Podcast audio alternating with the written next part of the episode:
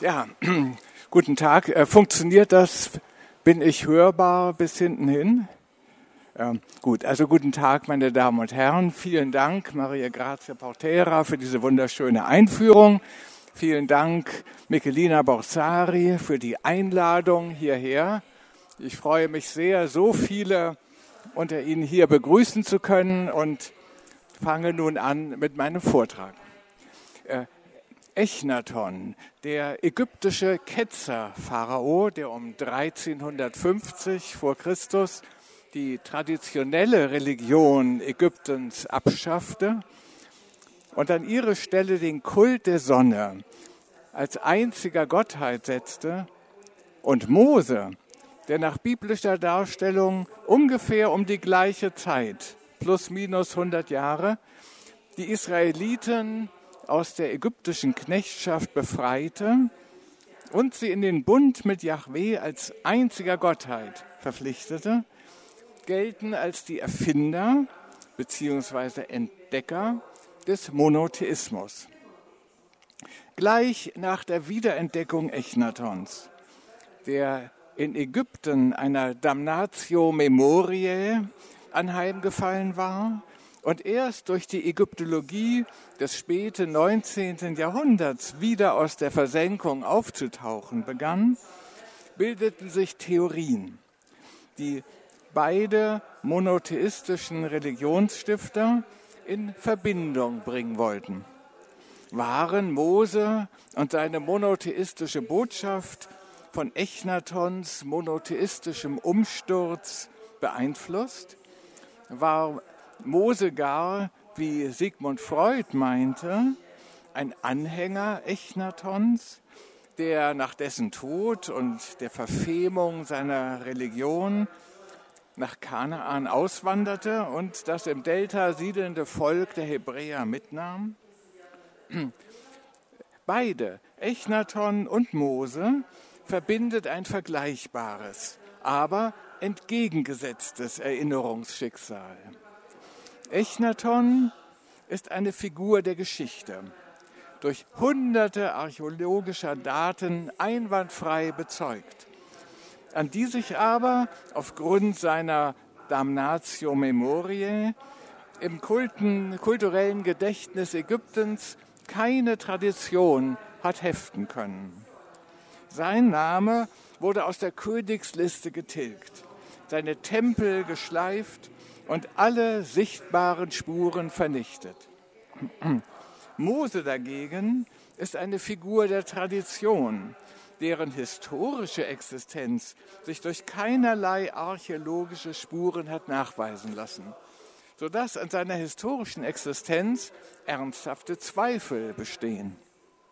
Und selbst wenn eine solche Spur einmal auftauchte, hat der historische Mose zweifellos kaum etwas gemein mit der Riesengestalt, zu der er in der Tradition herangewachsen und in den Köpfen von Juden, Christen und Muslimen lebendig ist. Der eine hat zweifelsfrei gelebt und ist mit durchschlagendem Erfolg vergessen worden. Der andere ist in geradezu fantastischen Dimensionen erinnert worden, hat aber möglicherweise nie gelebt. Bei näherer Hinsicht zeigt sich aber, dass es ganz so gegensätzlich doch nicht zuging in der beiderseitigen Erinnerungsgeschichte. An beide Figuren heften sich Legenden, aus denen im Fall von Echnaton hervorgeht, dass er doch nicht so ganz und gar vergessen wurde, sondern im kollektiven Gedächtnis in dunklen Spuren fortlebte. Und im Fall von Mose, dass er mit seiner Botschaft, so behauptet es jedenfalls die Legende, durchaus in Vergessenheit geriet, was für das Volk schwerste Folgen hatte. Beginnen wir mit Echnaton. Er wurde um das Jahr 1370 vor Christus als Amenophis IV. geboren, bestieg als Jüngling oder junger Mann den Thron, nannte sich Echnaton und regierte für 17 Jahre. Diese Zeit genügte ihm, um die ägyptische Religion von Grund auf umzustürzen. Die, die Tempel wurden geschlossen, die Priester entlassen, die Feste und Kulte eingestellt, die Götterbilder zerstört, die Namen ausgehackt. Auch wenn diese Maßnahmen nicht mit aller Radikalität flächendeckend umgesetzt werden konnten, weisen doch zahlreiche Spuren eindeutig auf dieses Programm hin. An die Stelle der verworfenen Götterwelt wurde der Kult der Sonne als einziger Gottheit eingesetzt. Was brachte Echnaton dazu, die Götter abzuschaffen und eine radikal neue Religion zu stiften? Dahinter steht allem Anschein nach eine kosmologische Entdeckung. Und zwar die Entdeckung, dass die Sonne nicht nur durch ihre Strahlung, Licht und Wärme, sondern auch durch ihre Bewegung die Zeit hervorbringt. Und dass sich durch das Licht, das alles sichtbar macht, und durch die Zeit, in der sich alles entwickelt, das insgesamt der Wirklichkeit erklären lässt sodass man die anderen Götter nicht braucht, weil sie nichts zur Wirklichkeit beitragen. Seine Lehre ist mehr eine kosmologische Theorie als eine Religion und mehr ein Akt der Aufklärung als der Religionsstiftung. Zugleich mit der Abschaffung der Götter und ihrer Kulte wird auch die Transzendenz abgeschafft. Es gilt nur das Hier und Jetzt. Alle Vorstellungen von Präexistenz, um Urzeit und Kosmogonie werden verworfen. Echnatons Gott erschafft die Welt jeden Tag aufs Neue. Seine Idee der Zeit besteht in einem radikalen Präsentismus. Echnaton räumt mit allem auf, was eine Differenz zwischen dem Hier und Nicht-Hier, dem Jetzt und Nicht-Jetzt voraussetzt. Die mythischen Motive der Kosmogonie, der Urzeit und der Vorwelt gibt es in den Amarna-Texten nicht. Ebenso wenig wie die Kultbilder. Die die Götterbilder vergegenwärtigen ja eine Gottheit und setzen damit ihre Abwesenheit voraus. Der neue Gott Echnatons wird im Sonnenlicht und nicht im Bild verehrt.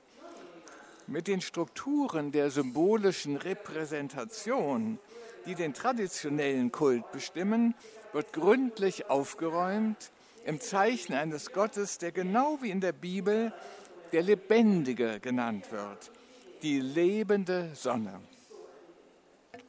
Im Kult von Amarna treten sich der von keiner Priesterschaft repräsentierte König und der im Licht leibhaftig gegenwärtige Gott unmittelbar gegenüber.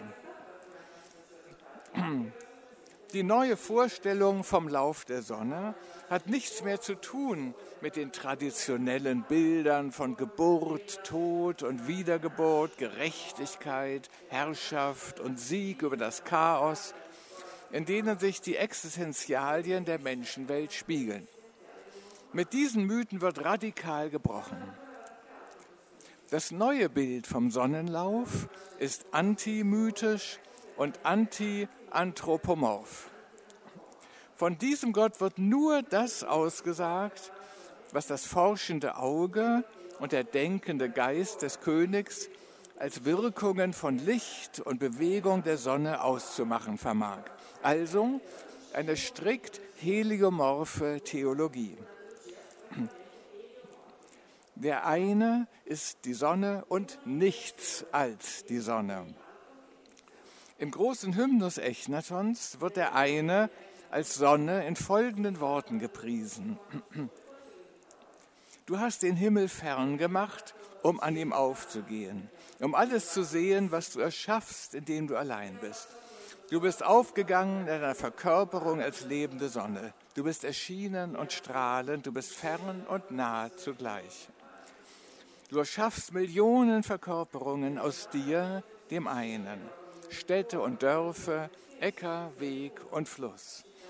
Alle Augen sehen dich ihnen gegenüber, indem du als Sonne des Tages über der Erde bist. Der Gedanke, die millionenfältige, sichtbare, bewohnbare und begehbare Welt als Verkörperung, ägyptisch Cheperu, der Sonne zu deuten, ist von revolutionärer Neuheit. Hier liegt der Keim zu einem Pantheismus, der sich in der Folgezeit eindrucksvoll entwickeln wird. Im sogenannten kleinen Hymnus heißt es, Du bist die lebendige Sonne, die unendliche Zeit ist dein Abbild. Du hast den Himmel fern gemacht, um an ihm aufzugehen, um alles zu sehen, was du erschaffst, indem du ein einziger bist. Aber Millionen von Leben in dir sind, um sie zu beleben. Denn Lebenshauch an die Nase ist es, deine Strahlen zu sehen. Auch hier werden der eine, das heißt die eine Sonne, und die Millionen Geschöpfe gegenübergestellt. Aber das verbindende Band bildet hier nicht der Begriff der Verkörperung, sondern des Lebensodems.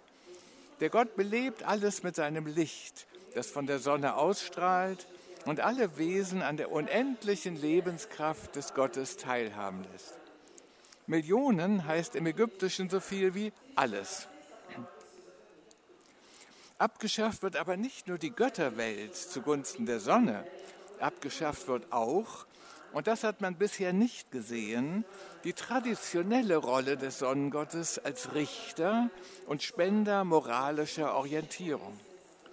Wie in Mesopotamien galt auch in Ägypten der Sonnengott als Hüter des Rechts, als Richter der Menschen, der alles sieht, das Unrecht an den Tag bringt und durch sein Licht Gerechtigkeit verbreitet. Echnatons Gott ist aber die kosmische Sonne und nichts als die Sonne, die nun einmal über die Guten und die Bösen scheint und keine moralischen Urteile trifft. Für diesen Zug der neuen Religion war das Zeitalter der Wiederentdeckung Echnatons merkwürdig blind gewesen. Man pries die hohe moralische Geistigkeit seiner Religion, die sie so stark von der traditionellen Religion abhob und den biblischen Texten so nahe brachte. Das Gegenteil ist der Fall. Die traditionellen Hymnen preisen die Gerechtigkeit Gottes, der das Flehen hört, dessen, der in Bedrängnis ist, wohlgeneigten Herzens gegenüber dem, der zu ihm ruft, der den Furchtsamen errettet aus der Hand des Gewalttätigen und richtet zwischen dem Armen und dem Reichen. Herr der Erkenntnis, auf dessen Lippen das Schöpferwort ist. Solche Aussagen sucht man in den Amarna-Hymnen vergebens. Der Gott Echnatons kümmert sich nicht um Gut und Böse, Arm und Reich, Recht und Unrecht. Er ist die Sonne, die allen scheint. Darin liegt der Hauptunterschied zwischen Echnatons Monotheismus und dem biblischen, der sich mit dem Namen Moses verbindet. Wenn der Monotheismus Echnatons und der Monotheismus Moses vielleicht vergleichbar sind in der Energie der Abschaffung und Verneinung, ihrer Verwerfung der Götterwelt zugunsten eines einzigen, so hören die Gemeinsamkeiten auf, sobald man sich den positiven Inhalten der beiden Religionen zuwendet. Die eine hat ihren Mittelpunkt in der Sonne, die andere im Gesetz. Zu den großen Rätseln der Amarna-Zeit gehört aber nicht nur die Frage, wie es möglich war, dass eine in Jahrtausenden gewachsene Religion und Kultur innerhalb weniger Jahre vollkommen umgestaltet wurde, sondern auch, wie ein so tiefgreifender Umsturz später in vollkommene Vergessenheit geraten konnte. In, in dieser Hinsicht hat uns Sigmund Freud die Augen geöffnet. Seine an Mose und der monotheistischen Religion demonstrierte Theorie von Trauma, Verdrängung, Latenz und Wiederkehr des Verdrängten, auf die wir noch eingehen werden, passt viel besser auf Echnaton als auf Mose. Echnatons Verfolgung der alten Götter muss von einer Gesellschaft, die das Heil der Welt vom pünktlichen Vollzug der Riten abhängig machte, als absolut traumatisch erlebt worden sein. Und diese Erfahrung findet ihren deutlichen Ausdruck in der Restaurationsstele Tutanchamuns. Die Tempel der Götter und Göttinnen von Elephantine bis zum Delta waren vernachlässigt und im Begriff einzustürzen. Ihre, ihre Kapellen waren verdroht, bedroht vom Verfall und zu Schutthügeln geworden, überwachsen von Unkraut. Das Land macht eine schwere Krankheit durch.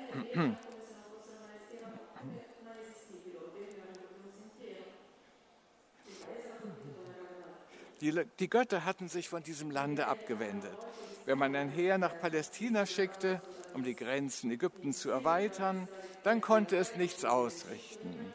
Wenn man zu einem Gott oder einer Göttin betete, um ihn um etwas zu bitten, dann kam er überhaupt nicht. Ihre Herzen waren schwach geworden in ihren Kultleibern. Als zeitgenössisches Zeugnis der Amarna-Erfahrung ist dieser Text erstaunlich genug. Er verwendet selbst den Begriff Trauma. Der Ausdruck schwere Krankheit, Seni Menet, kommt ihm so nahe wie möglich.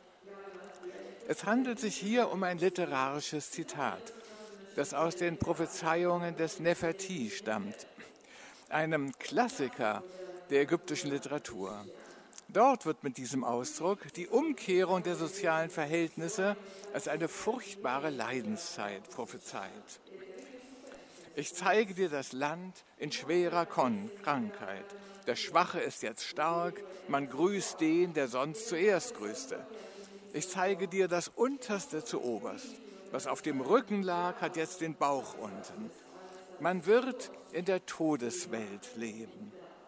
Diesen Ausdruck greift Tutanchamun auf, wendet ihn auf die Amarna-Zeit an und gibt ihm eine religiöse Deutung. Unter den ruhmredigen und wiederholungsfreudigen Königsinschriften der alten Ägypter sind diese Worte Tutanchamuns von unerhörter Deutlichkeit. Es gibt wenig offizielle ägyptische Inschriften, die von traumatischen Erfahrungen und schweren Leidenszeiten handelt. Traumatisch im strengen Sinne ist eine Erfahrung, die sich jeder bewussten sprachlichen Verarbeitung entzieht und daher nur verdrängt werden kann. Auch die Sätze, die Tutanchamun der Amarna-Zeit widmet, reichen vermutlich nicht an den Schrecken und das Grauen heran, das die Schließung der Kulte und Feste im Lande verbreitet haben muss. Die systematische Vernichtung aller Spuren der Amarna-Zeit und die Streichung der Namen Echnatons und seiner unmittelbaren Nachfolger aus den Königslisten kamen einer Akt kultureller Verdrängung gleich und trugen dazu bei, die Erinnerungen an diese Zeit ortlos zu machen. Erst in der griechischen und demotischen Literatur der ägyptischen Spätzeit stoßen wir auf Texte, die deutlich zeigen, dass die Erinnerung an die Amarne-Erfahrung keineswegs untergegangen und dass sie im Licht späterer Erfahren sprachlicher Formulierung zugänglich und dadurch verarbeitbar geworden war. Es handelt sich um einen Fall später Vergangenheitsbewältigung, den man im Sinne von Aleida Assmanns Theorie von Impact and Resonance verstehen kann. Der Begriff Resonance bezieht sich auf die menschliche Neigung, neue Erfahrungen im Licht modellhafter Erfahrungen der Vergangenheit zu verstehen. So bezeichnete das traditionelle Judentum die zahlreichen Katastrophen seiner Geschichte gern als Chorban, womit ursprünglich die Zerstörung des Tempels gemeint war. Der Begriff Impact dagegen bezieht sich auf Ereignisse, die alle vertrauten Modelle sprengen und daher Sprachlosigkeit erzeugen. Die Vernichtung des europäischen Judentums war unter der Bezeichnung Churban nicht zu verarbeiten. Für diese alle historischen Erfahrungen übersteigende Katastrophe wurde erst später der Begriff Shoah, englisch Holocaust, gefunden. Auch die Amarna-Erfahrung stellte für Ägypter meines Erachtens einen Impact-Event dar, der erst lange nachträglich Sprache, sprachlicher Bearbeitung zugänglich wurde. Das geschah über 600 Jahre später in einer historischen Situation, die viel mit der Entstehungszeit der biblischen Exodus-Überlieferung gemeinsam hatte. Es liegt also doch überraschenderweise eine gewisse innere Wahrheit in der Assoziation von Echnaton und Mose.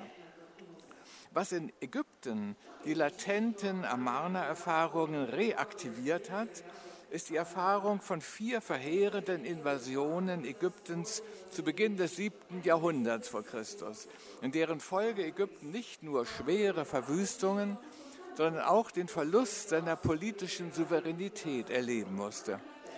Im Licht dieser in jeder Hinsicht traumatischen Erfahrung wurden auch die älteren Leiterfahrungen, vor allem die in der offiziellen Geschichtsschreibung, den Annalen und Königslisten kodifizierten Erinnerungen an die Fremdherrschaft der Hyksos im 17. und 16. Jahrhundert vor Christus in einen Zusammenhang gebracht, der sich als typisches Resonanzphänomen verstehen lässt.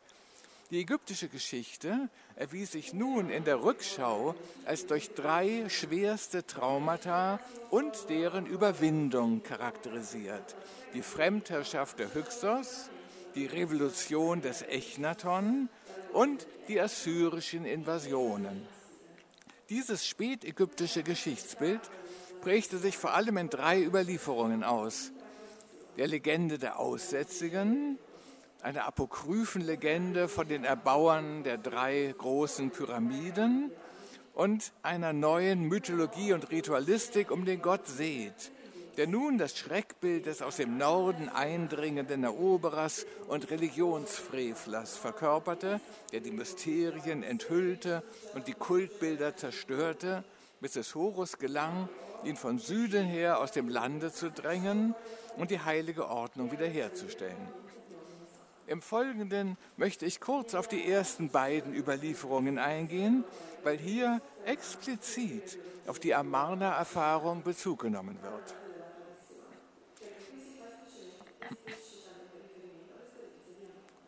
Die Legende von den Aussätzigen, die für einige Jahre in Ägypten geherrscht, die Tempel zerstört, die Kultbilder zerschlagen und die heiligen Tiere am Spieß gebraten haben sollen, kursierte in verschiedenen Versionen und wurde schließlich Mose und den Juden angehängt. Und darin lebte, wie Edward Meyer schon 1904 feststellte, eine verschobene Erinnerung an Echnaton weiter. Die Episode von Amarna ist offenbar nicht vergessen, sondern verdrängt worden, weil sie in einer traumatischen Weise erfahren worden ist. So konnte dann bereits in der Antike der von den Ägyptern verdrängte Echnaton mit dem von den Juden erinnerten Mose zu einer Figur zusammenwachsen. Die Überlieferung zahlreicher Fassungen dieser Legende verdanken wir Josephus Flavius, der sie in seiner Schrift Contra Appionem als Beispiele antijüdischer Propaganda zusammengestellt hat. Die elaborierteste Fassung dieser Legende hat Josephus aus dem um 275 vor Christus entstandene Geschichtswerk des Manetho exerpiert.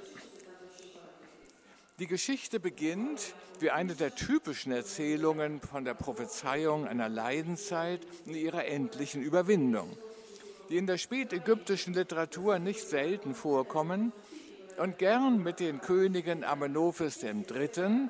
und Bokrores verbunden werden, die an der Schwelle solcher Leidenszeiten lebten. Amenophis III. vor der Amarna-Zeit, Bokrores vor der Assyrerzeit. Ein König namens Amenophis äußert den Wunsch, die Götter sehen zu wollen.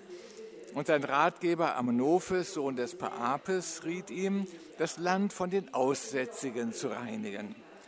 Als aber der König 80.000 Aussätzige zusammentrieb und zur Zwangsarbeit in die Steinbrüche der Ostwüste schickte, sah der Weise den Zorn der Götter voraus, prophezeite dem Land eine schwere Leidenszeit, schrieb alles auf eine Papyrusrolle, schickte sie dem König und nahm sich das Leben. Als ein als Töpferorakel bekannter, ebenfalls in griechischer Sprache überlieferter Text weist einige deutliche Parallelen auf. Ein Töpfer prophezeit dem König Amenophis III. eine Leidenszeit unter fremden Invasoren, den Gürtelträgern, bis ein Heilskönig die Wende bringt, ein Sohn der Sonne, von Isis eingesetzt, der 55 Jahre regieren und Ordnung und Gerechtigkeit in Ägypten wiederherstellen wird. Nach Beendigung der Prophezeiung stirbt der Töpfer. Der König der alle, na, jetzt muss ich gerade mal schauen. Scusate. Der alle seine Worte auf einem Papyrus aufgezeichnet hat, begräbt ihn in Heliopolis.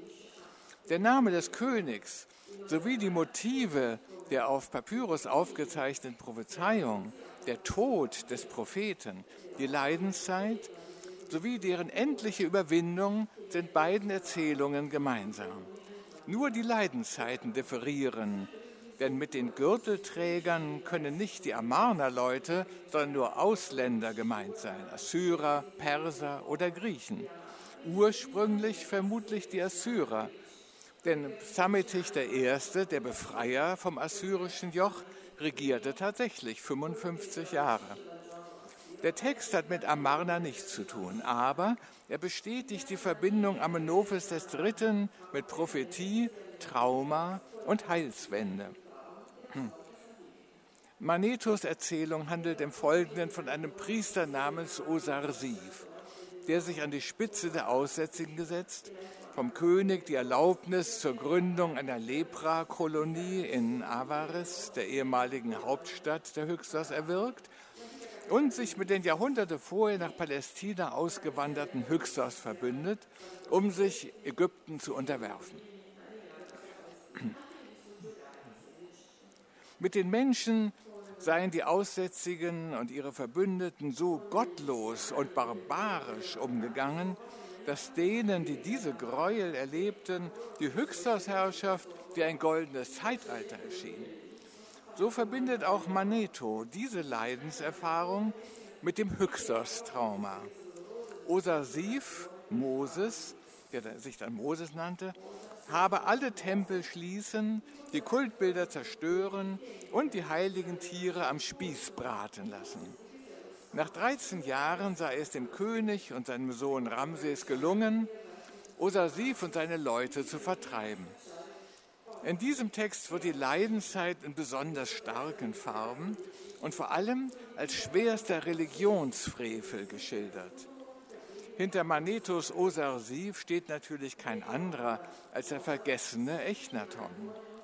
Echnaton hat tatsächlich die Frevel begangen, die die Legende dem Osarsiv zuschreibt. Er hat die Tempel geschlossen, die Kulte eingestellt, die Priester entlassen und die Verehrung der Götter verboten.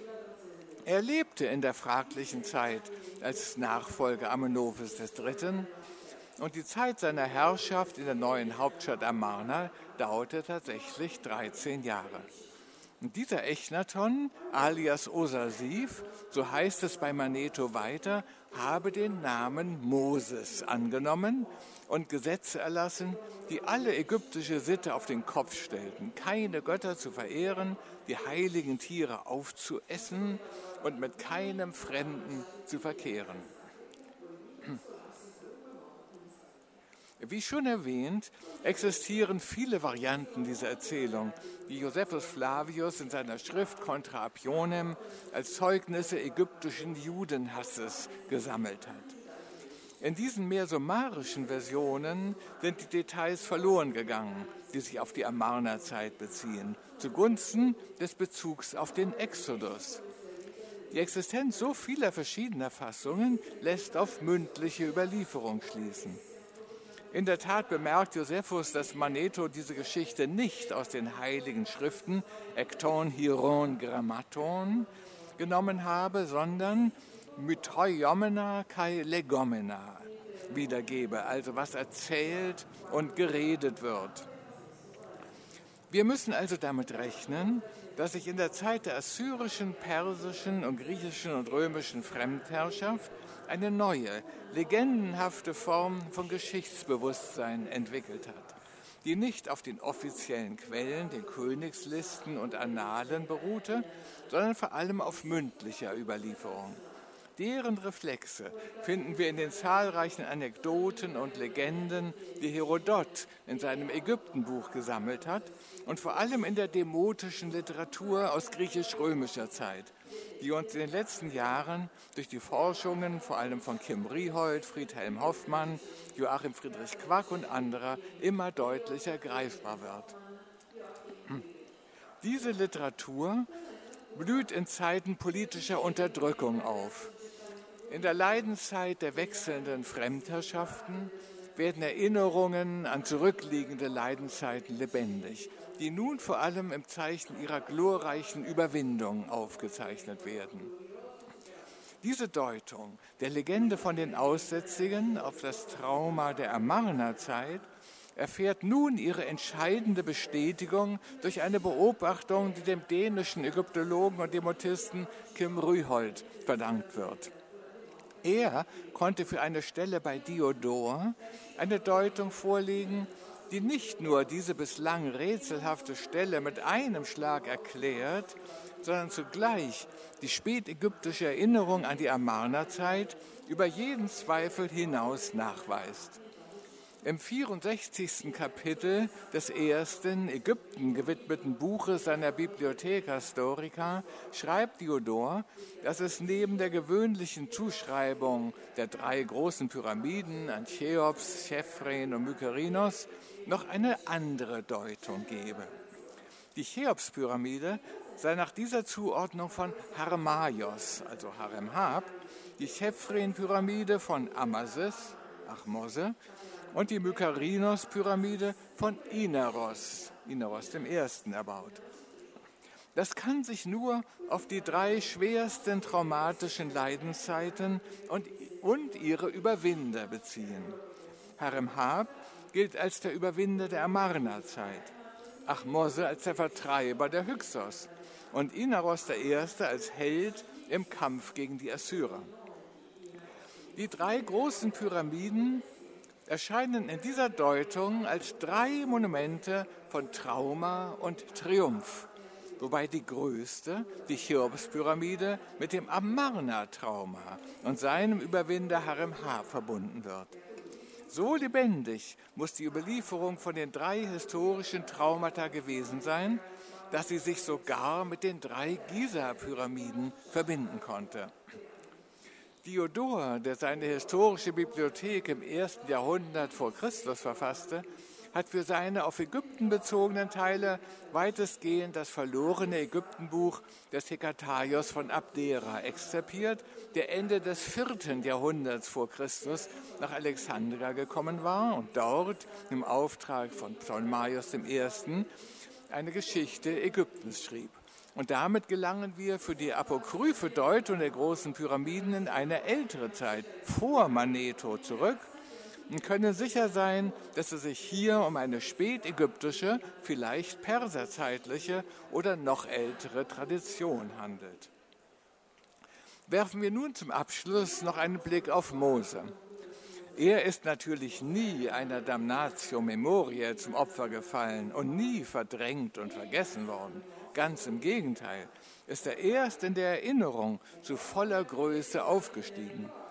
Umso eigenartiger ist es aber, dass sich auch mit seinem Namen eine Legende verbindet, die behauptet, dass er mit dem von ihm verkündeten Gesetz Gottes erst nach jahrhundertelanger Vergessenheit zufällig wieder aufgetaucht sei. Der Bericht dieser Wiederentdeckung steht im 22. Kapitel des zweiten Buchs der Könige. Dort heißt es, im 18. Regierungsjahr des Königs Josia, also im Jahre 622 vor Christus, sei bei Restaurierungsarbeiten im Tempel ein Buch aufgetaucht.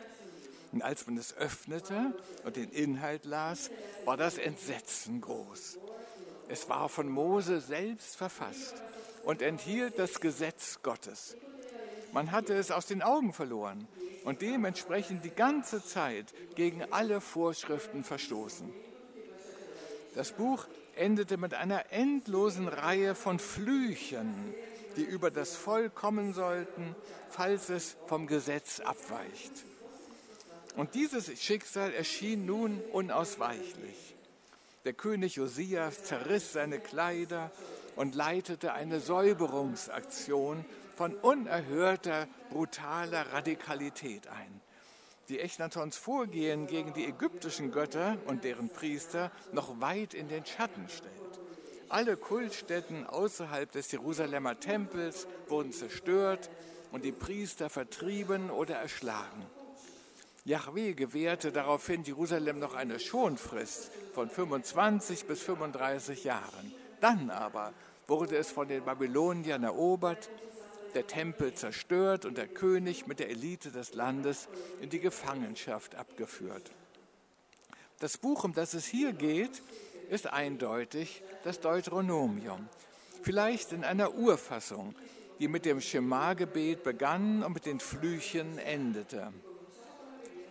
Vielleicht entstanden Buch und Legende erst im Exil Möglicherweise aber tatsächlich ging die Urfassung des Buches auf die Tage Josias zurück und wurde mit der Fundlegende zusammen herausgegeben.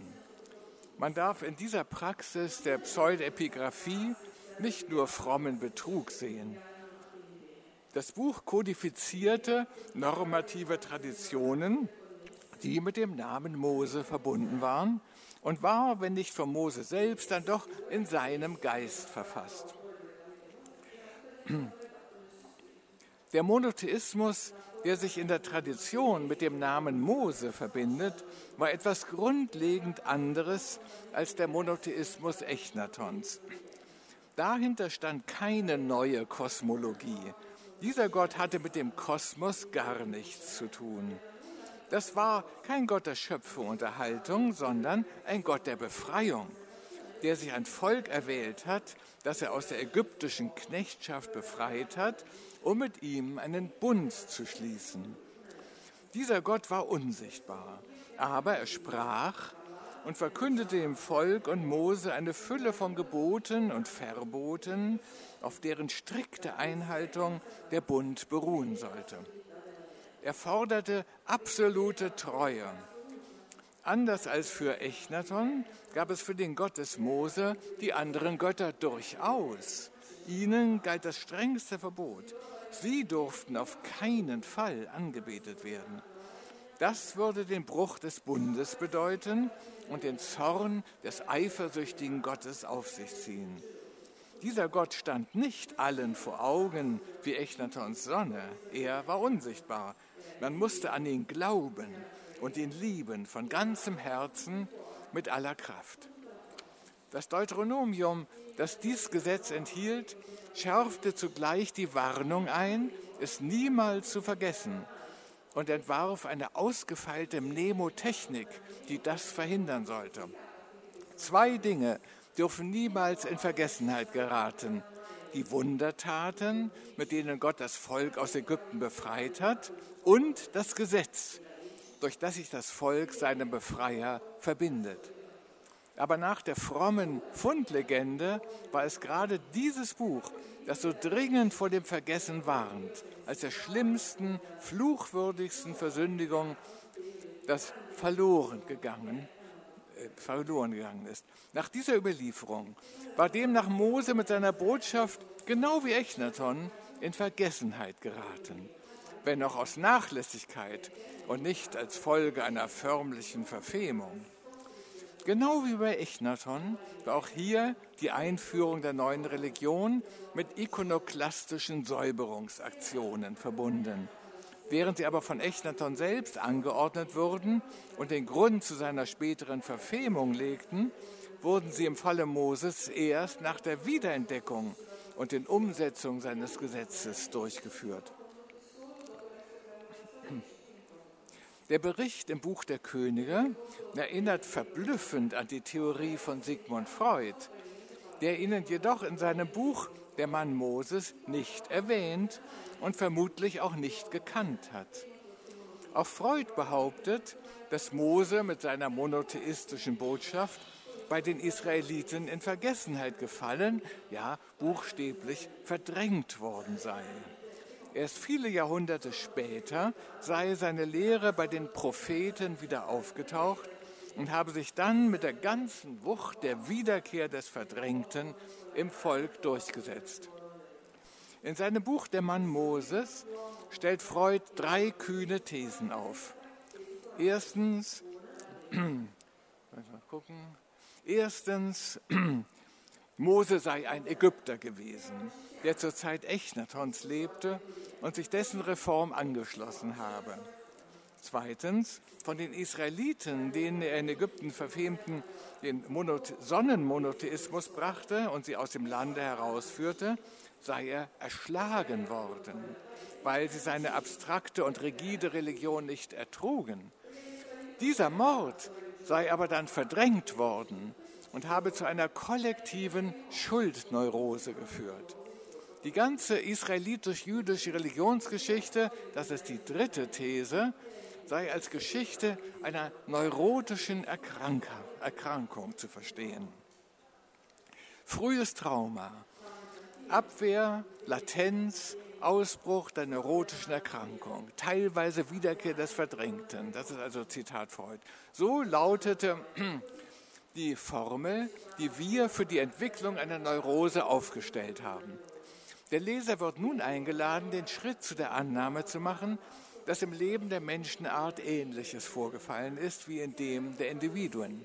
Also, dass es auch hier Vorgänge gegeben hat, sexuell aggressiven Inhalts, die bleibende Folgen hinterlassen haben, aber meist abgewehrt, vergessen wurden, später nach langer Latenz zur Wirkung gekommen sind und Phänomene den Symptomen ähnlich in Aufbau und Tendenz geschaffen haben. Das frühe Trauma sieht Freud im Mord am Urvater, der in der Urhorde als Tyrann herrschte, aber zuletzt vom stärksten seiner Söhne erschlagen wurde, woraufhin dieser dieselbe Stellung für sich beanspruchte. Und das gleiche Ziel begann von neuem. Und das zog sich über die Jahrtausende hin und hinterließ in der menschlichen Seele unauslöschliche Spuren, die archaische Erbschaft des Ödipus-Komplexes. Und diese These hatte Freud in seinem Buch Totem und Tabu erschienen 1913 aufgestellt. Der Mord an Mose hat sich nun Freud zufolge auf ähnliche Weise speziell der jüdischen Seele eingeschrieben. Genau dies war nämlich Freuds Ausgangsfrage gewesen. Wir wollten erklären, so schreibt er zusammenfassend, woher der eigentümliche Charakter des jüdischen Volkes rührt, der wahrscheinlich seine Erhaltung bis auf den heutigen Tag ermöglicht hat. Mit dem Mord an Moses wiederholten die Hebräer unbewusst den Vatermord in der Urhorde und wurden Opfer einer Retraumatisierung. Und daher sei der Mord an Mose verdrängt worden was zu einer mehrhundertjährigen Latenz des Mosa der mosaischen Botschaft geführt habe. Allmählich aber sei die Erinnerung an den von Moses verkündeten Monotheismus zurückgekehrt und habe sich mit einer unwiderstehlichen Durchschlagskraft im Volk durchgesetzt, wie sie nur der Wiederkehr des Verdrängten eignet. Die Wiedereinsetzung des Urvaters in seine historischen Rechte war ein großer Fortschritt, aber es konnte nicht das Ende sein. Auch die anderen Stücke der prähistorischen Tragödie drängten nach Anerkennung. Was diesen Prozess in Gang brachte, ist leicht zu erraten. Es scheint, dass ein wachsendes Schuldbewusstsein sich des jüdischen Volkes, vielleicht der ganzen damaligen Kulturwelt bemächtigt hatte, als Vorläufer der Wiederkehr des verdrängten Inhalts. Paulus, ein römischer Jude aus Tarsus, griff dieses Schuldbewusstsein auf und führte es richtig auf seine urgeschichtliche Quelle zurück. Er nannte diese die Erbsünde. Es war ein Verbrechen gegen Gott, das nur durch den Tod gesühnt werden konnte. Mit der Erbsünde war der Tod in die Welt gekommen. In Wirklichkeit war dies todeswürdige Verbrechen der Mord am später vergötterten Urvater gewesen. Aber es wurde nicht die Mordtat erinnert, stattdessen ihre Sühnung fantasiert.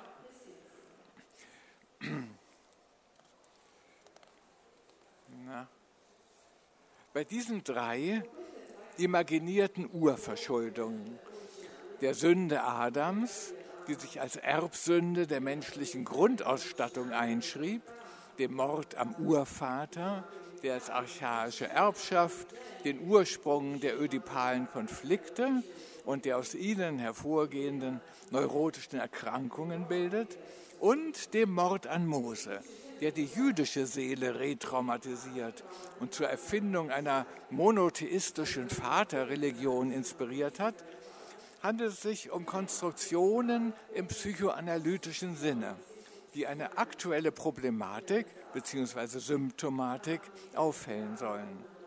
Mit dieser Konstruktion will Freud erklären, warum der Monotheismus sich erst 600 bis 800 Jahre nach Echnaton und Mose durchsetzen konnte. Dann aber mit so unwiderstehlicher Gewalt, dass er den Charakter einer kollektiven Zwangsneurose annahm. Es sind dieselben 600 bis 800 Jahre, während derer dem Buch der Könige zufolge das Buch mit der Torah des Mose in Vergessenheit geraten war. Dass Mose erschlagen worden sei, hatte bereits Goethe behauptet.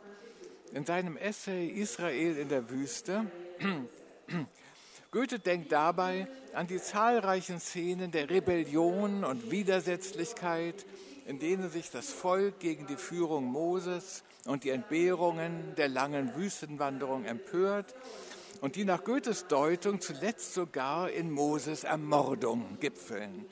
Davon steht zwar nichts in der Bibel, aber die Tötungsabsicht ist völlig eindeutig. Zweimal ist Mose daran, gesteinigt zu werden. Aus diesen Szenen leitet Goethe ein allgemeines Gesetz der Menschheitsgeschichte ab. Das eigentliche, einzige und tiefste Thema der Welt- und Menschengeschichte, dem alle übrigen und untergeordnet sind, bleibt aber der Konflikt des Unglaubens und Glaubens. Die vier letzten Bücher Moses haben, wenn uns das erste den Triumph des Glaubens darstellte, den Unglauben zum Thema, der auf die kleinlichste Weise den Glauben zwar nicht bestreitet und bekämpft, jedoch sich ihm von Schritt zu Schritt in den Weg schiebt, so dass ein großes, edles, auf die herrlichsten Verheißungen eines zuverlässigen Nationalgottes unternommenes Geschäft gleich in seinem Anfange zu scheitern droht und auch niemals in seiner ganzen Fülle vollendet werden kann.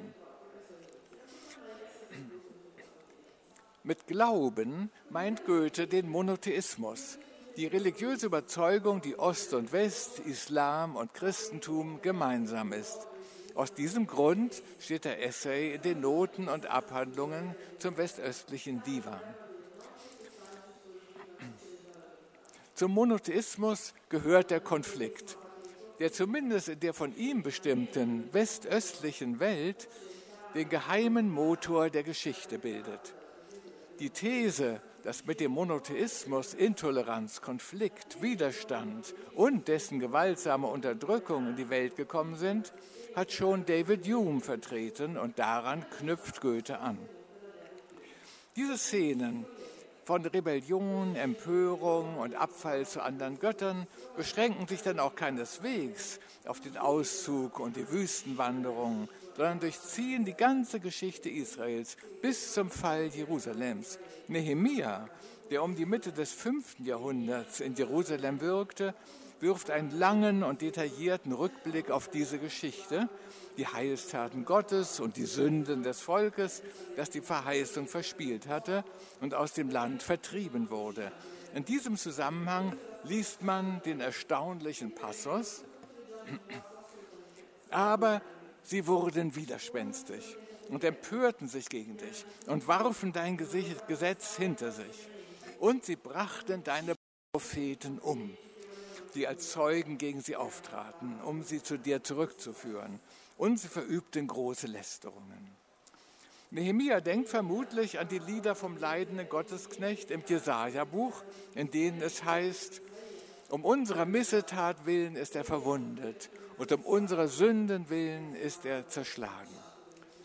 Hier aber tut sich eine Traditionslinie auf, die direkt ins Neue Testament führt. Und so ruft Jesus aus, Jerusalem, Jerusalem, das da tötet die Propheten und steinigt, die zu ihm gesandt sind. Auch in seiner Apostelgeschichte kommt Lukas auf dieses Thema zurück und lässt Stephanus in seiner großen Geschichtsrekapitulation fragen, welchen der Propheten haben eure Väter nicht verfolgt? Und sie haben die getötet, welche die Ankunft des Gerechten zuvor verkündigten, dessen Verräter und Mörder ihr jetzt geworden seid, die ihr das Gesetz durch Anordnung von Engeln empfangen und nicht befolgt habt.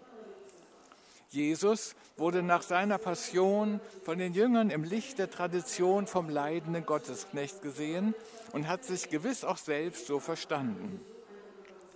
Der erste, der diese Traditionslinie in einem Buch herausgearbeitet hat, ist der Alttestamentler Ernst Selin, von dem Sigmund Freud die These von Moses Ermordung übernommen hat und der daher noch ein bescheidenes Nachleben in gelegentlichen Fußnoten zu Freuds Mosesbuch führt.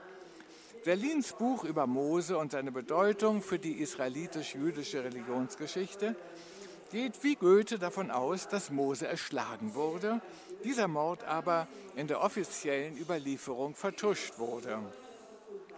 Für ihn ist es ein gesichertes Faktum, dass trotz aller Vertuschungen von priesterlicher Seite die Tradition von dem Märtyrertod des Mose lebendig gewesen ist, sodass dieser Mord und Abfall von ihm als die große Sünde des Volkes empfunden worden ist, an der es todkrank geworden und die erst gehoben werden muss, ehe das Heil hereinbrechen kann. An der Verwerfung des eigenen Religionsstifters, der ihm den schlichten Glauben an den einen heiligen Gott und dessen klaren, einfachen sittlichen Willen gebracht, ist das Volk zugrunde gegangen. Und nur durch die Zuwendung zu ihm kann es sein Heil wiederfinden. Selin spricht von Vertuschung, nicht Verdrängung. Er sieht hier eine bewusste Strategie am Werk und nicht eine unbewusste Psychodynamik. Aber auch er deutet den Vorgang als pathologisch. Das Gefühl, unter dem Fluch des Bundesbruchs und dem Zorn Gottes zu stehen, brachte eine gewissermaßen kranke Theologie hervor. Dazu gehört bis heute die Deutung des Kreuzestodes von Jesus von Nazareth als Sühnetod, hat versöhnt des Vaters Zorn von der die heutige Theologie alle Mühe hat, sich frei zu machen. Offenkundig hat sich Freud von Selin wesentlich tiefer beeinflussen lassen, als er selbst zugibt. Die Gegenüberstellung von Echnaton und Mose hat erstaunliche Parallelen zutage gefördert, wenn auch auf der Grundlage eines starken Gegensatzes. Echnaton ist eine historische Figur, und ebenso real und historisch ist die Damnatio Memoriae, der er unterzogen wurde, sodass in Ägypten keine Erinnerung ihn, an ihn zurückblieb und er erst von der modernen Ägyptologie wiederentdeckt wurde. Immerhin aber haben sich, wie wir gesehen haben, in der mündlichen Überlieferung Erinnerungen an einen furchtbaren Frevel und eine schwere Krise erhalten, die ihn, dessen Name verloren ging, in eine Reihe stellten mit der Fremdherrschaft der Hyksos und den Verwüstungen der assyrischen Invasionen. Mose dagegen ist eine Figur der Erinnerung. Und ebenso imaginär sind die Vorstellungen seiner Vergessenheit im Buch der Könige und seiner Anfeindung, wenn nicht gar Ermordung, bei Jesaja und Nehemia. Die reale Vergessenheit der echten Tonnen anheimfiel, hat ihren Grund in dem Urteil der Mit- und Nachwelt, die seine Tat als ungeheuren Frevel empfand. Die imaginierte Vergessenheit Moses dagegen hat ihren Grund in einem Akt der Theodizee. Es galt, Yahweh freizusprechen von jeder Schuld an dem Scheitern Israels. Die Schuld lag allein beim Volk. Es hatte sich schwer versündigt, indem es über Jahrhunderte hin das Gesetz missachtet, den Bund gebrochen und die Propheten verfolgt hat. Die Katastrophe war auf keinen Fall auf ein Versagen oder eine Abwendung Gottes zurückzuführen, sondern als Strafe zu verstehen, die ja immerhin ein Akt der Zuwendung ist. Diese Deutung setzte voraus, dass das Gesetz lange vorher schon offenbart wurde, aber seitdem in Vergessenheit geraten ist. In Wirklichkeit ist das Gesetz erst im Exil kodifiziert worden. Es bildet die Grundlage einer neuen Religion, des Judentums, und war dem alten, vorexilischen Israel unbekannt, zumindest in seinem Anspruch als göttliche Offenbarung und Jus Divina. In Ägypten entstand die Vorstellung von den drei traumatischen Krisen und ihrer Überwindung im siebten und sechsten Jahrhundert, als sich das Land von den Assyrern befreien und als souveränes Reich reorganisieren konnte. In Israel entstand die Exodus-Überlieferung ungefähr zur gleichen Zeit unter dem Druck der assyrischen, später babylonischen Bedrohung. Israel und Ägypten teilten also eine lange Zeit hindurch dasselbe Schicksal. Unter persischer und hellenistischer Herrschaft kamen sich Juden und Ägypter noch wesentlich näher. In Ägypten bildete sich unter dem Eindruck der assyrischen Invasionen und der Fremdherrschaft unter Persern, Griechen und Römern ein neues, legendenhaftes und weitgehend mündlich verfasstes Geschichtsbewusstsein heraus, das zum Entstehen neuer Mythen und Riten führte. Riten von Verspre Verbrechen und Strafe, Invasion und Vertreibung, Trauma und Triumph. In Israel bildete sich dagegen unter ähnlichen Bedingungen eine neue Form hochoffizieller Geschichtsschreibung heraus, das deuteronomistische Geschichtswerk, das mit dem Auszug aus Ägypten einsetzte und mit der Katastrophe, der Eroberung Jerusalems und der Vertreibung ins Exil endete. Mythojomena Kailegomena, Erzählungen und Legenden in Ägypten, Hiera Grammata, heilige Schriftkunde in Israel. Die zentrale Furcht galt in Ägypten der Wiederkehr der religiösen Verwüstung. In Israel der Vertreibung aus dem gelobten Land in die Diaspora. Und beide Ängste haben sich bewahrheitet. Vielen Dank.